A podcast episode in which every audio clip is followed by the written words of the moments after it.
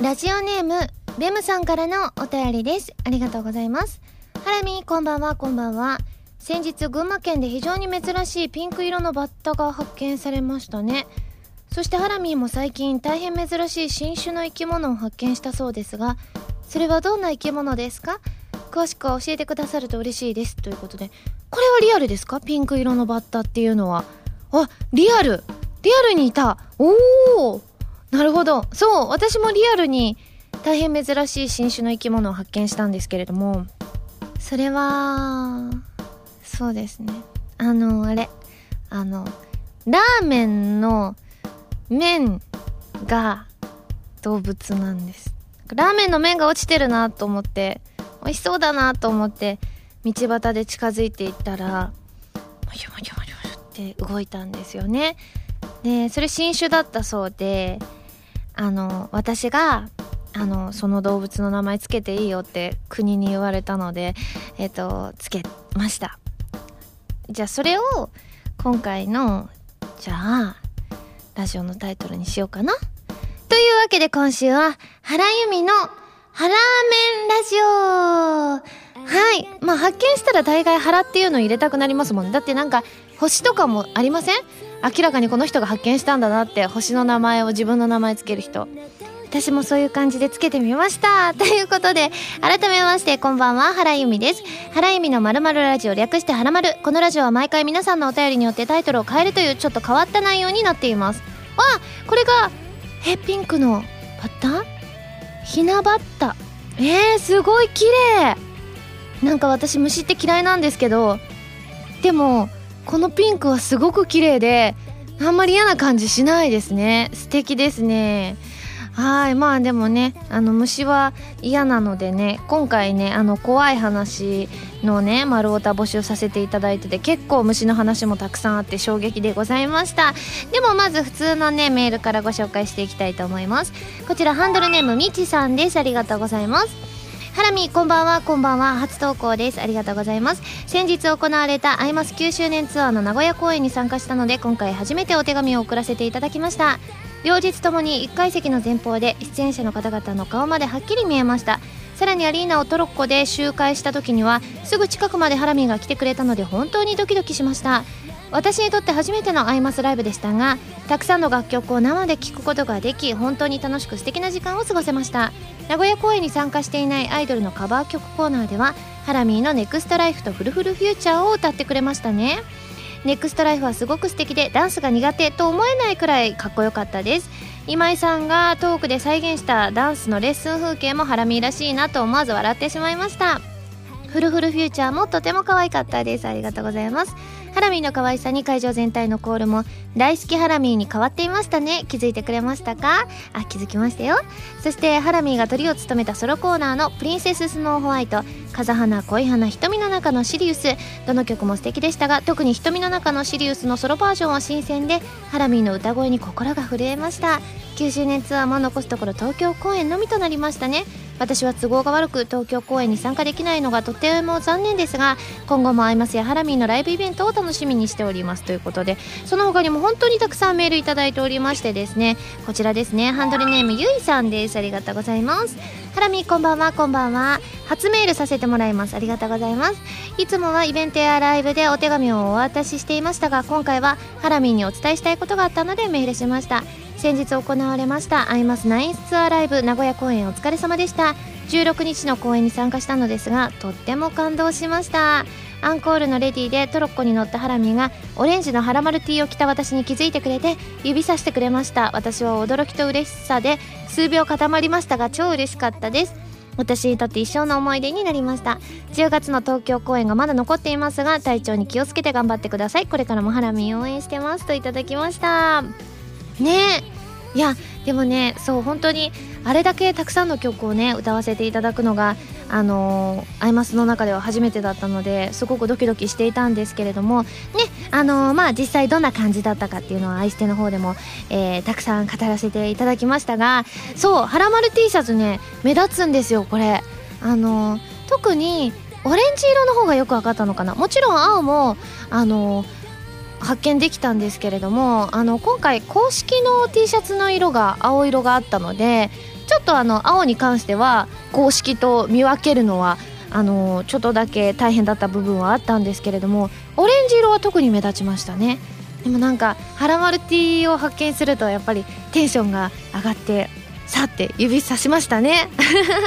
でもね皆さんこうねたくさんこう見守ってくださってるのがねあのそれによって分かってすごく心強かったですね。ありがとうございます。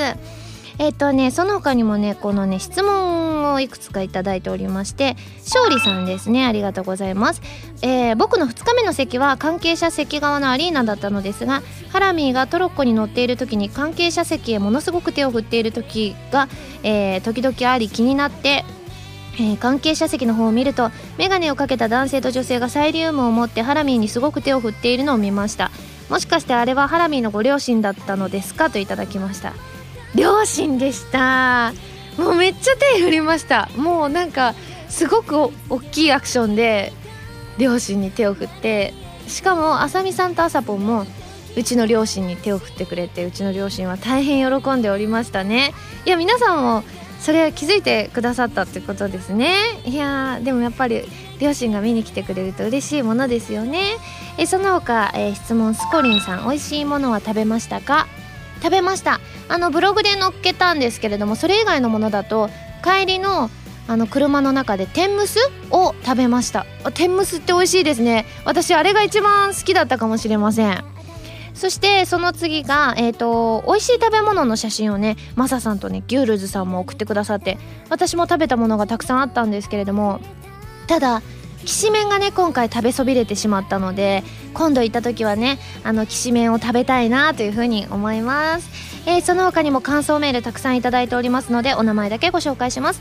のっぴきならないさんたきゅうさんけいねさんキュベ三昧さんくずりさん蛍光イエローさんたかさんたけさんシンクレアさん南風パワーさんえいこうちゃんアクセサリーさん空飛ぶマッスンピーさんスイカ割り人形さんりゆうさん主は冷たい土の中さんはしぴーさん。星空のガーディアン伯爵さん。愛の風さんビメーダーさん、えー、他にもたくさんいただきました。その他ねファーストライブの感想もミッヒーさんがくださいました。皆さんありがとうございます。続いてこちらタコツボ軍曹さんです。ありがとうございます。ハラミこんばんはこんばんは。バンプスのシークレットライブに行かれたお話をブログで拝見しました。当日朝の目覚ましテレビでライブの告知をたまたま見ていたのですがあららまたなんと急なハラミライブ行けるチャンスあるのかしら？などと密かに心配しておりました。ですがファンクラブであらかじめ暗号予告があったのですね。そこからチケットを仕留めた執念はまさにファンの鏡といった感じでさすがと感服しました。ソロライブやアイマスライブが一段落ついた後というタイミングもまさに運命を感じますね。えー、ブログのテンションからも大いに楽しまれたようでほっと胸をなで下ろしております。そういえば以前開催場所のヒントを事前告知するようなシークレットライブを行いたいと話されていましたがまさに今回のはその典型ですね。過去にもバンプスなどで同じような趣向のイベントがあってそれをヒントにされたのでしょうかといただきましたね。そうですね。今回は本当にあのー、こう暗号がねあのファンクラブのメールって結構届くんですよ。ラルクしかりバンプスしかり。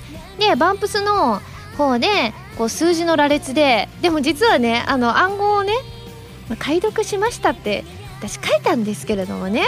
でも私よく考えてください。私があの暗号解けると思います。それ解けないですよ。解けなかったんですよ。でも絶対にこれはそういうこういうのって絶対シークレットのイベントとかライブとかある時だからこれは解かなばあかんと思って あのその数字を入れてググったんですよ。そしたら出てきたんです。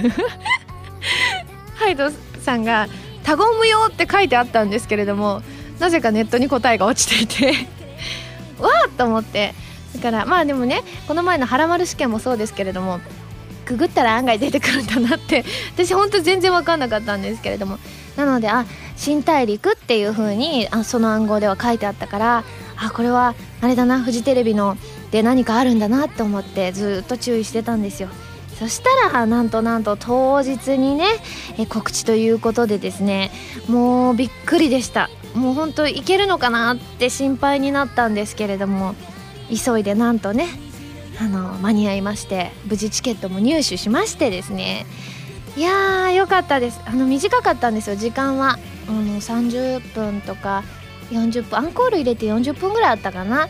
うんすごくねあのあっという間だったんですけれどもあの久々に、あの、バンプスを見たというかちょっと最近ね国立でラルクは見ていたんですけれどもなのでちょっと久しぶりで楽しかったですね。うんその他にもねこの例関連のメールシムーンさんとキャベツジュンさんもくださいました。ありがとうございます。続いて最後ですね。こちらハンドルネーム部屋が熱いさんです。ありがとうございます。ハラミこんにちはこんにちは。最近は日が落ちるのが早くなったり少しずつ日中の暑さが収まってきたりと徐々に夏の終わりを感じるようになりましたね。夜になるとセミの鳴き声ではなくコオロギのキリキリキリという鳴き声が聞こえてきてもうすぐ秋が始まるんだなとしみじみしとしています。ハラミはどんな時に夏の終わりや秋の始まりを感じますか？もしよろしければ教えてくださいということで。秋の始まり感じるのは空気です。あのなんかなんか寂しい感じの空気流れません？あのちょっと肌寒いような私あの瞬間すごくいつも毎年なんですけどホームシックになるんですよ。無性に大阪に帰りたくなる瞬間なんですけれどもそういうなんか空気がちょっとなんかひんやり感じてきたら夏が終わるなって感じはします。でも今年の夏の心残りはいやまだわかんないんですけどあの最初なんか今年のイベント夏前のイベントで浴衣を着たいみたいなことを言ってたと思うんですよあの今まで持ってたやつが白地にピンクの花柄の浴衣だったからもうさすがになんかちょっと恥ずかしいってなるから新しい浴衣を買ってイベントで着たいなっていう風に言ってたんですけれどもなんか今年夏イベント出てましたよね？出てましたかね？なんか着る機会がなくて着る機会があれば早く買おうってなって買ったと思うんですけれども機会に恵まれずあの浴衣を入手できてないんですよね。なのでまあどうなんだろうな。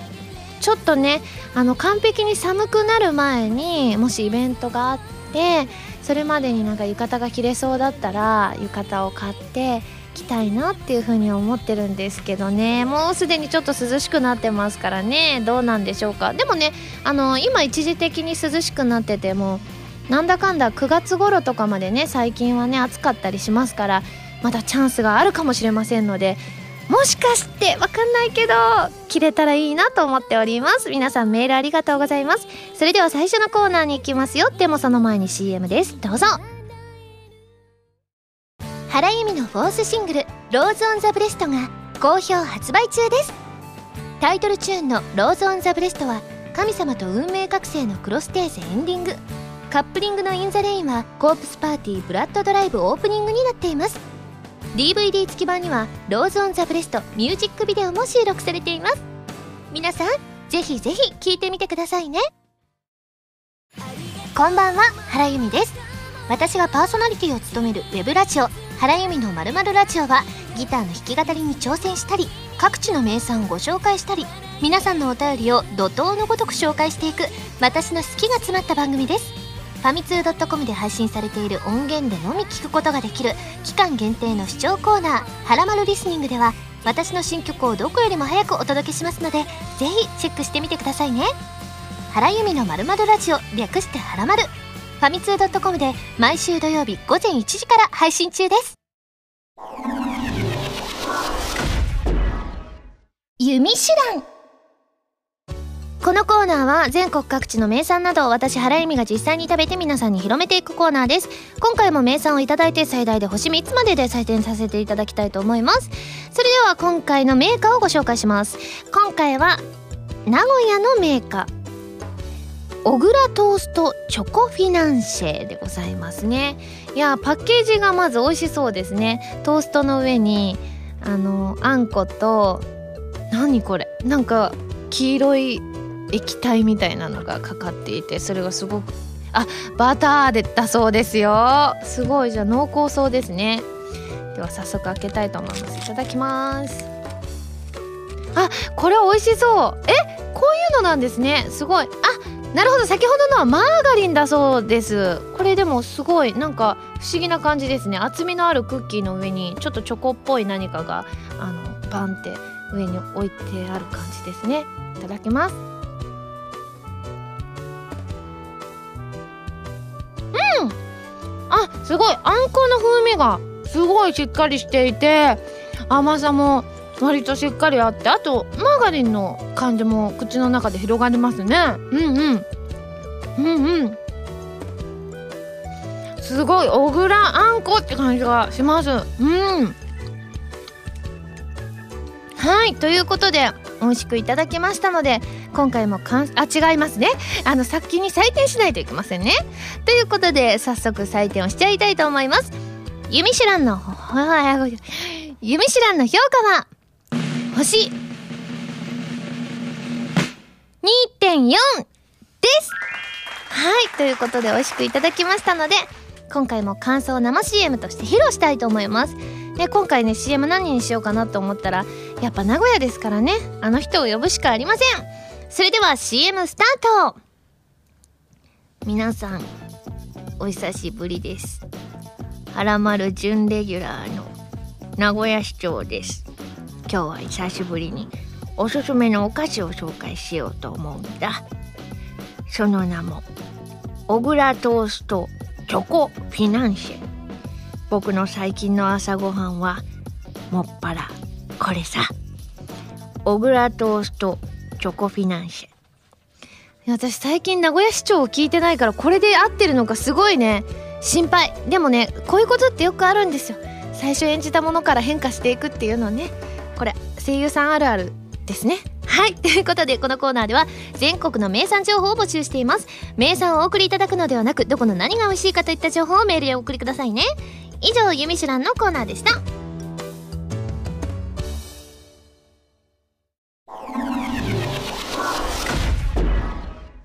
まるおこちらのコーナーは普通のお便りから特定のテーマまでいろいろなお便りを募集して読んでいくコーナーです。募集していたテーマはこちらの3つです。まず夏の怖い話。そしてアラボーさんから頂いた好きなおすすめのアニメソング。そして星さんから頂いたハラミーがイメチェンをするならどんなイメチェンをしてほしい？でございます。まずこちらは私がイメチェンをするならどんなイメチェンをしてほしい？参ります。こちらハンドルネームひーさんです。ありがとうございます。ハラミこんばんはこんばんは。イメチェンいろいろ考えてみたんですが髪型でしたらショートカットが見てみたいです。あとは前にハラミーがやってみたいとおっしゃっていた金髪ですね。服装でしたら大人っぽいドレッシーなロングドレスとかも素敵だと思います。といただきました。ショートカットね。いや私中学時代やってあんまり個人的には似合ってなかったなと思うのでやる勇気がなかなかないんですがその他にもゆずんさんもっと短いのが見たいですと書いてくださっていたのでいつかちょっとズラとかでやってみたいですね。続いてハンドルネームおどんさんです。ありがとうございます。ハラミこんばんはこんばんは。ハラミがイメチェンをするならというお題ですがぜひメガネをかけてほしいです。レーシックを受けられて視力は良いとは思いますが紫外線対策の UV カットレンズなどもありますしファッションとしてメガネを取り入れてはいかがでしょうか。アイマス SSA 公演や100回記念公開収録で拝見したメガミーの美しさは本当に衝撃的でした、えー、周りの方に聞いてもメガネをかけたハラミーは大好評です。次回新曲発売記念イベントでのメガミ再登場を密かに期待してますということで。あ皆さんメガネお好きなんですね。その他にもみのりんさんとデザイアさんが書いてくださってましたけれども。私が眼鏡をかける時っていうのは大概まああの伊達眼鏡でちゃんとレンズ入れて紫外線予防のものは作ってあるんですけどあんまりそれそういう意図ではつけてなくて目がたまになんですけれども目に目鉢子ができるんです。あの物もらいっていうんですか？目鉢子ができた時に今まで私がかけてきてた時って大概あのなんかこう企画でかけるとか以外で普通に何も言わずに私がかけてる時は大概メバチコの時ですね。でもまあそれになってない時でも皆さんがねメガネ姿が好きだとおっしゃってくださるんでしたらまたいつかねイベントの時にかけたいなと思います。続いてこちらシモンさんです。ありがとうございます。以前ハラミが女装したハイドさんの姿を見た際に久々にハートがキュンキュンしたというエピソードをお話しされていましたよね。それならばダンスをするハラミーの姿を見ればいつもとは違うハラミーの姿に思わずキュンキュンしてしまうハラマルリスナーも多いのではないでしょうか。男装というとサングラススーツ姿のワインを片手に持つハラミーの姿はこれまでに一度だけお見かけしたことはありますがもっとイケメンでロックスターな感じを目指してくれれば案外ハラミー自身がノリノリでこだわってくれそうで普段のハラミーからは想像がつかないようなイメチェンになりそうで面白そうですちょっと大掛かりになりそうなので CD のジャケットなどでチャンスがあれば何かの企画で、えー、ぜひ一度チャレンジしてほしいですといただきました。あそうですね。私がハイドの女装姿が大好きなようにもしかして皆さんも私がガチで男装したらあいいなって言ってくださるかもしれませんからね。でもこのサングラススーツ姿ワイン片手の私の姿それが見たいって書いてくださってる方も結構いらっしゃって小野内さんと星さんとノラルさんが 書いてくださってました。あの方に会うことはもうねないでしょうけれどもいつかね機会があればあのその断層っていうのをやってみたいなと思います。では続いて夏の怖い話参りたいと思います。こちら水星石のマスターさんです。ありがとうございます。会社に行こうと靴を履いたら靴の中に何かもぞもぞ動くものが何だろうと思い靴の中を調べてみるとゴキブリが1匹いて鳥肌になりました。あーこれねもうやだ。想像しちゃった。でも私もね怖いんですよ。あのベランダにね出る時にいつも。ベランダにスリッパが置いてあって靴が置いてあってね。いつもねそのね靴に足を入れる瞬間が怖くていつもちゃんとあのなんか入ってないかチェックしてから足を通すようにしてますね。いやそれが G 入ってたらもう耐えられませんけれどもその他にも G 関係は新高さんと星空のガーディアン伯爵さんが書いてらっしゃいました。その他にも雲っていうのもありました私雲も大嫌いですてゆてゆさんですね。で8もっと嫌いですこれダーフクさんですね。この前ね鎌倉に行った時もねあのブログにあ書いてないか。書いてあいやこのそこの頃には書こうじゃ。あの鎌倉に行ったんですけれどもあのね蜂がねあの鶴岡天満宮に行った時にねなんかこう階段とかにねあの上がってくんですけれどもなんかあの上がってる最中になんかこう警備員さんみたいな人が「うわ危ない!」って言って片手に蜂の用のスプレー持ってるんですよで私黒い服を着てたから蜂って黒い服着てたらもう敵だと思って刺してくるんですってなんかもう怖くてなんかそんな大声で「危ない!」って私の方来られて蜂スプレー持ってたら「いたの？今!」ってなっちゃったりするのですごいやっぱりクモとかハチとかジーとか嫌な子たちがいっぱいいますね世の中には。続いてハンドルネームちゃんこさんです。ありがとうございます。ハラミこんばんはこんばんは。これは自分が高校生の時の話になるのですが自分の住んでいる地域には絶対に通ってはいけないトンネルというのが存在しているのですが、えー、なぜ通ってはいけないかというと当時その場所では合戦があり首塚と呼ばれる切った武士の生首を埋葬する処理場のようなところがあったそうで未だに成仏できない武士の霊がさまよっていてそのトンネルを通った人に取り付くという噂が、えー、近所ではあったのです。当時その噂を聞いた自分は霊なんているわけないだろうと半ば興味本位でえー、夜中に一人で自転車を漕いで急トンネルを通ってしまったのです。そしてその帰り道道中何事もなくなんとか無事に家に帰宅しなんだやっぱり霊なんかいなかったやんと思い玄関先で靴を、えー、脱いでいるとバンバンと後ろからドアを叩く音が2回聞こえたのです。その時恐怖のあまり喋ることができずしばらくの間うずくまっていました。そして恐る恐るドアを開けるとそこには誰もいませんでした。後日再び旧トンネルに行き供養の意味を込めて花を添えました。それからは何事もなく元気で生活できていますが皆さん興味本位で肝試しに行くのは例に失礼なので絶対に行かないようにしましょう。ということで。へえそんなトンネルあったら私絶対近づかないですね。いやー怖い。そんなところがあるんですか。生首を埋葬する。えー、怖いです。じゃあ続いて熊川 P さんです。ありがとうございます。ハラミこんばんはこんばんは怖い話というよりは怖いけど面白いお話を友人から聞いたのでお便りさせていただきます。友人の家はどうやら霊が通りやすくたびたび家に幽霊が入ってくるそうです。その友人は昔から霊感が強く常に見えている状態なのでいたずらされたりするらしいのですがある日その友人が家の今で携帯ゲームをしていた時に上の友人の部屋からガタガタガタとした物音がまたいるのかなと友人が部屋に行くとそこには今はプレミアがつき買おうとすると何万もするフィギュアやプラモデルが倒れていたらしいのです。そしてその隣には男の霊がその後てめえふざけんなよほんとと部屋に置いてある塩を握り霊に向かってパンチ いたずらした霊を殴ってしまったらしいです。かっこ笑い。この話を友人から聞いた時僕は本当に大笑いしてしまいましたということで。すごいですね。もうお友達みたいな感じになってますけれども。いやでもそういう風な感覚でいられるならまだいいですよね。怖い怖いって見えちゃってもう怖くて怖くて嫌ですってなったら見えること自体がちょっとかわいそうだなって思ったりしますけれどもこういう感じでねこういうノリでいけるんだとしたらそれは素敵なことだなと思います。でまあ続いて、えーと、好きなおすすめのアニメソング参りたいと思います。こちら数多いのでダダダとご紹介しますよ。まず俊一さんですね。ありがとうございます。えっ、ー、と自分はガンダムシリーズが好きで中でも「機動戦士ガンダムシード」「機動戦士ガンダムシードデスティニー」という2つの作品が好きなためその主題歌に好きなアニメソングが多いです。特に好きな曲を挙げると玉置成実さんの「Realize」TM レボリューションさんの「 ignited」えー、 HIGH and MIGHTY COLOR さんの「PRIDE」有坂美香さんの「Life Goes On」といった感じですということでいただきました。私もねガンダムシリーズはシードとデスティニーは見ているので私はね玉置成実さんの「Believe」とかあとラックス・クラインの「水の証」とかは好きだったりしますね。その他ねこのデスティニー絡みはりょうさんからも頂いております。ありがとうございます。続いてこちらまやぴーちゃんですね。ありがとうございます。またまたガンダムです。機動戦士ガンダム00のファーストシーズンの最初の主題歌「 Daybreak's Bell」が大好きです。そうタイトルでハラミーは気づきますよね。ハラミーが大好きなラルクの曲ですといただきました。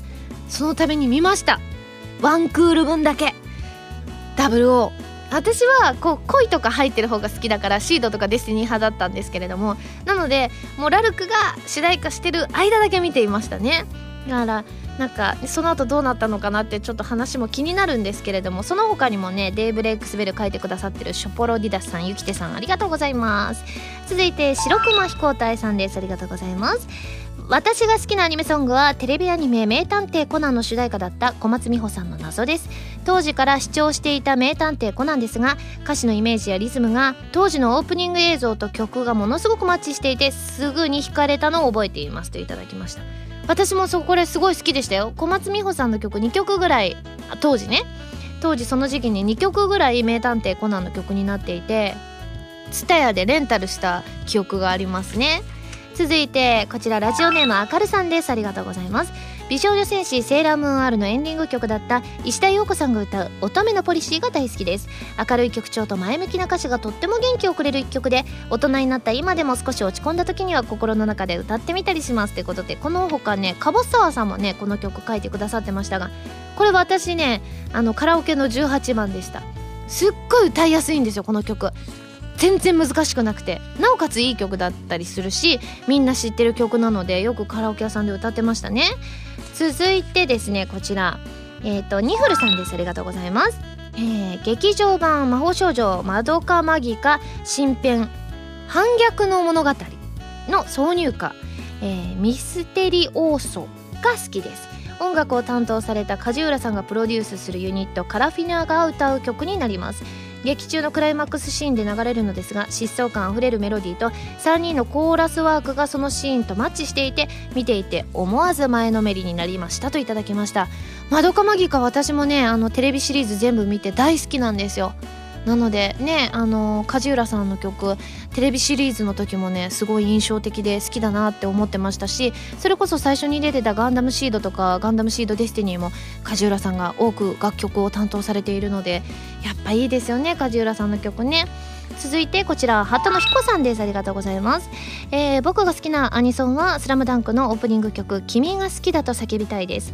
好きな人のまっすぐな思いを綴った歌詞と爽やかな曲調がマッチしており聴いていると青春時代のいろいろな思い出が蘇ってくるようです。といただきました。スラムダンク見たことないんですよね。アニメも漫画も。っていう風に言うと皆さんこの私たち世代の人にはえーって言われるんですよ。なのでいつか機会があれば見てみたいなって思います。続いてリア充ブレーカーさんです。ありがとうございます。自分の好きなアニメソングですが小学生時代にドハマりしたシャーマンキングというアニメのオープニングオーバーソウルという曲が大好きですということで。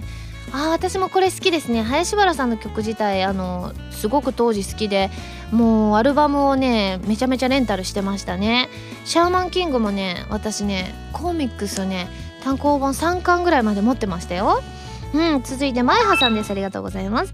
僕の好きなアニメソングですが「俺の歌を聴け」でおなじみのファイヤーボンバーが歌うマクロスセブンのオープニング曲の「セブンスムーン」です。といただきました。これだいぶ昔の曲みたいですけれどもマクロスってなんかずっと人気ですよね。未だにマクロス7とかマクロスフロンティアとかあったりしますからね。私あのマクロス関係まだ見たことないんですが私は機会があれば見てみたいなと思います。続いて D スケさんです。ありがとうございます。僕の好きなアニメソングはテレビアニメ「トリコ」のオープニングテーマ「ガツガツ」という曲です。串田明さんのエネルギッシュな歌声が爽快で古き良きアニメソングといった感じがとてもお気に入りです。食に対する感謝の気持ちを歌った歌詞もあり食べることが大好きなハラミーも共感する部分があると思います。ということでトリコってそうなんですよね。こう食べ物関係を取り扱ったアニメだということで私も一度見てみたいなとは思っていたんですけれどもなんと現在は放送が終わっているということなのでね。まあいつか機会があればレンタルしてね。今日なんかめっちゃレンタルって言葉が出てきますけれども見てみたいなというふうに思います。続きましてダークネオンさんです。ありがとうございます。私の好きなアニソンは栗林みなみさんが歌った「君が望む永遠」のエンディングテーマで星空のワルツです。音の少ない音楽切ない歌詞と歌声は静かな夜にぴったりです。夜寝る前とかに聞いてみたいですね。栗林みなみさん素敵なお声ですからね。続いてショポロディダスさんです。ありがとうございます。おすすめのアニメソングですが NHK にて放送していた精霊の森人オープニングのシャイン。おすすめの理由は自分よりもハラミーの方が詳しいかと。私も見てましたよオープニング。だってこれラルクですもん。そう。ちゃんとラルクがあの担当したあのアニメを私見るって決めていますのでこれもねバッチリねこれね確か休みの日の朝とかにやってたと思うんですがちゃんと起きて見ておりました、えー、続いてアニキンさんですね。ありがとうございます、えー、私の好きなアニメソングは林原めぐみさんが歌う「ミッドナイトブルー」です。この曲はスレイヤーズ劇場版の主題歌として歌われた曲でオリコンチャートにアニソン旋風を巻き起こすきっかけにもなった一曲でもあります。ということで。いや私もこれ知ってますしもうほんと林原さん大好きでしたからね。続いてロイさんです。ありがとうございます。おすすめのアニメソングですが僕は鈴木好美さんの Days of Dash をしたいです。この曲はテレビアニメ「桜草のペットの彼女」のエンディングテーマですがオープニングにしても良いくらい疾走感があるメロディーに彼女の歌の力強さと伸びが加わって曲のサビで思わず飛び出したくなるぐらい気持ちいい曲ですということで。ああこの前のね街遊びの時にあの鈴木好美さんに久々にお会いしてすっかり大人な雰囲気になられていてでもすごくねあの当時のままのあどけない笑顔でちょこっとお話できたんですが嬉しかったですね。やっぱりねこの声とねあの歌声の力強さ私も大好きですね。続いて包丁さんです。ありがとうございます。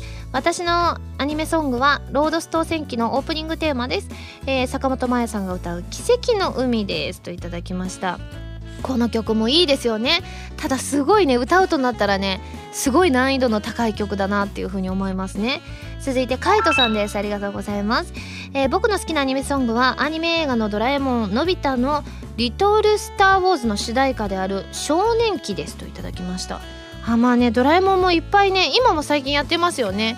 あのちょっと雰囲気の違う 3D のあれもねすごいね行った人が良かったっていうのすごい聞くんですよね。気になる映画ですけれども。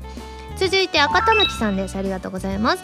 自分のおすすめのアニメソングは「劇帝国歌劇団」です。この曲は桜大戦というゲームの主題歌なのですがこの作品はアニメにもなったので今回投稿させていただきましたといただきました。いや私もこの曲好きですよ。一時期よくねカラオケで歌っていました。途中ねセリフが入っているのでそのセリフの部分言うのがすごい楽しいんですよね。その他にもこの曲りょうさんと星空のガーディアン伯爵さんが書いてくださってました。ありがとうございます。続いてコスタクルタさんです。ありがとうございます。自分の中でのナンバーワンは少女革命ウテナのオープニングテーマで奥井正美さんが歌った「ロンドレボリューション」ですね。カラオケに行くと必ず一度は歌っていますということで。なんかね私の年代でウテナ好きって人めっちゃ多いんですよ。すっごいいいらしいんです。大人になってから見てもちょっとなんか当時の子供から見ると若干大人な話らしいんですよ。だから見てみたいんですよ。私だってその頃めっちゃアニメ見てたのになぜかウテナだけ見てないのでちょっと波に乗れてない感があるので。これは私が未だに気になるアニメの一つでございます。では最後こちら YOSHIKI さんとゆきてさんと夏美さんから頂いた「鋼の錬金術師」オープニングの「レディーステディーゴー」これはもう皆さんね知ってますよねそりゃ。だって私のファーストソロライブで歌ったんですもの。ねえ。いや私ね改めてねこの曲本当に皆さんが知ってくださっててねもう嬉しかったです。それはきっとねハガレンのおかげもあるんだろうななんていうふうに思っております。ということでですねえー、全てご紹介させていただいたので来週もね引き続きご紹介していきたいと思います。それでは募集するテーマを一新したいと思います。まず自宅で簡単に作れる美味しくて冷たい飲み物。ですね。こちら凝ってるんだけど簡単というものを作り方と一緒に教えてください。こちらねはらまるスタッフさんがね切実に知りたがっておりますのでぜひぜひ皆さん送ってきてください。続いて街で見かけた変なもの。こちら写真付きでお願いします。写真の容量は1.2メガバイト以下まででお願いします。圧縮集中言えない圧縮せず JPEG ファイルなどで送ってくださいということでやっぱ横文字はあいや横文字じゃないな。圧縮普通だな。日本語でした。すいません。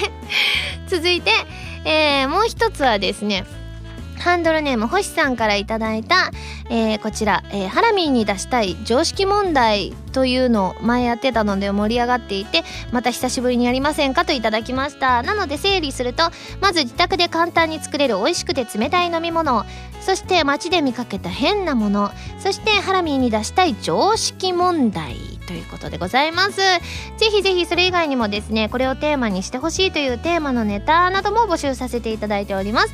丸太ではテーマのお便りからそれ以外のものまでいろいろなお便りを募集していますよ。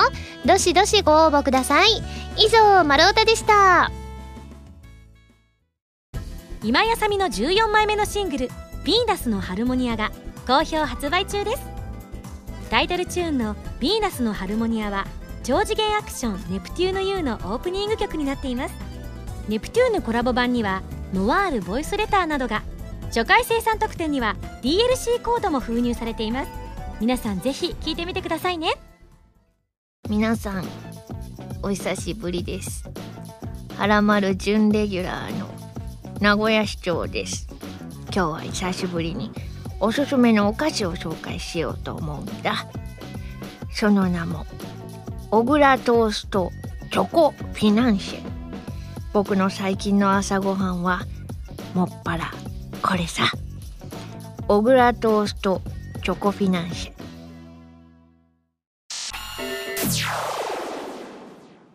ピックアップ。ファミ通ニュース。このコーナーは、はらまるを配信しているファミツー .com に掲載されたニュースを、私、原由美がお届けするコーナーです。今回ピックアップするニュースはこちら。ポッケンポッケントーナメントまさかのポケモン×鉄拳衝撃の画面写真が公開。2014年8月26日ポケモンはニコニコ生放送の配信番組月刊ファミ通フィートポケモンスペシャル内でアーケード用ゲームポッケンポッケントーナメントを開発していることを発表。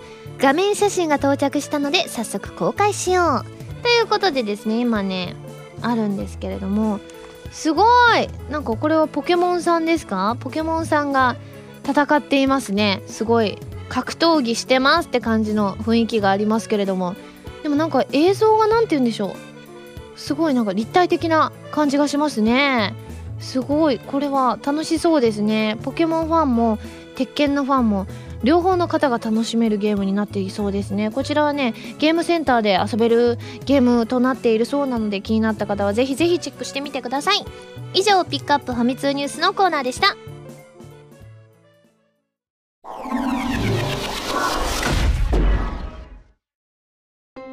はいエンディングです。あのね最近あのすっかりねお休みがちになっている弾き語リストのコーナーなんですけれどもあのー、アンプがね壊れたっていう話をしてたんですけれどもなんとアンプは壊れてなかったそうなんですよ。なんか線を変えたらいけたかなんかで多分あの本体ではなく線の方が壊れていたようです。コードっていうんですか？なんかよくわかんないんですけれども。なのでねまたね久々に復活させようっていう風にはなっているんですけれどもまたねちょっと趣向を変えて何かあの雰囲気を変えて弾き語リストのコーナーをお届けしたいなというふうに思っておりますのでぜひぜひお楽しみに。それではここでお知らせです。私のフォースシングル「 Rose on the breast」が発売されました。表題曲はプレイステーション3用ソフト「神様と運命覚醒」のクロステーゼのエンディング曲でカップリング曲の「 In the Rain」はプレイステーションビータ用ソフト「コープスパーティー Blood Drive」のオープニング曲です。DVD 付き版には「 Rose on the breast」のミュージックビデオと1月に開催されたバースデーイベントのダイジェストも収録されています。ますよ。そしてフィフスシングルの発売も決定しました。タイトルはクロスオーバーでカップリング曲は Dear Blue Sky こちらはプレイステーション3プレイステーション Vita 用ソフト。この大空に翼を広げて CRUISE SIGN のイメージソングとなっております。発売日は10月29日を予定しています。ご予約をぜひぜひお願いします。番組では皆さんからのメールを募集しています。普通歌はもちろん各コーナーのお便りもお待ちしています。メールを送るときは題名に各コーナータイトルを本文にハンドルネームとお名前を書いて送ってくださいね。メールの宛先ははらまるのホームページをご覧ください。次回の配信は9月13日土曜日になります。それではまた来週土曜日にはらまる気分でお会いしましょう。お相手は原由美でした。バイバイ。